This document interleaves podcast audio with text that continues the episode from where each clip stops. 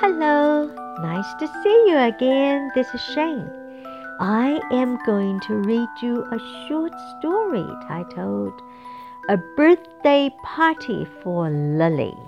Here we go. Last weekend, we had a birthday party for our classmate Lily.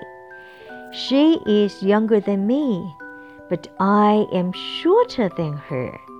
She is very pretty and has a nice smile.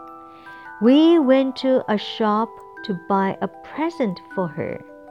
We bought a doll because she told me, I want a beautiful doll for my bedroom. When she got our present, she was very excited. For her party, we went to the zoo and saw pandas. We wanted to row a boat in the park, but it was late and we had to go home. We had a great time that day. How nice! How nice!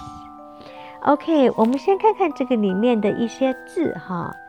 第一个字我们要学的呢是 classmate。class 我们都知道是班 ，mate 是朋友，He's my mate。通常呢，男人比较会说 He's my mate。Hi mate, how are you？在国外经常 Hi mate，在中国是哥们。OK，所以呢，classmate 它是把班和朋友连在一起，就变成了一个新的字，意义就是同学。第二个字我们要学的呢，doll，d o l l，这个呢是玩具的娃娃。I love my dolls。一般女孩子都喜欢洋娃娃。下一个字呢，我们要学的是 panda，panda 高音在第一段，都是中国最有名的熊猫。然后我们另外要看一个字呢，是 present present，present 这个字呢，它其实有两个意思，一个意思是我们大家都最爱的礼物。I want a present. Give me a present, please.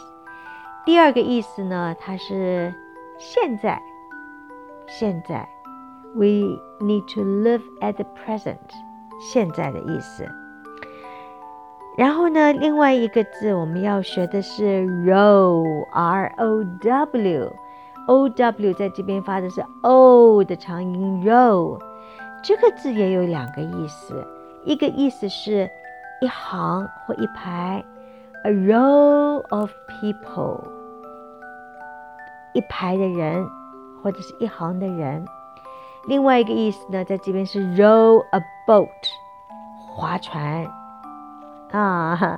所以英文有的时候很有意思，一个字可以有两个跨界的意思哈。OK，啊，鼓励大家听这个故事之后呢。鼓励大家自己也读一遍，然后坚持了之后，你只要坚持一个月，每一天听一个小故事，然后每一天读一个月，你会发现自己的英文口语进步好多。Remember, practice makes perfect. Bye. Look forward to seeing you tomorrow. Bye.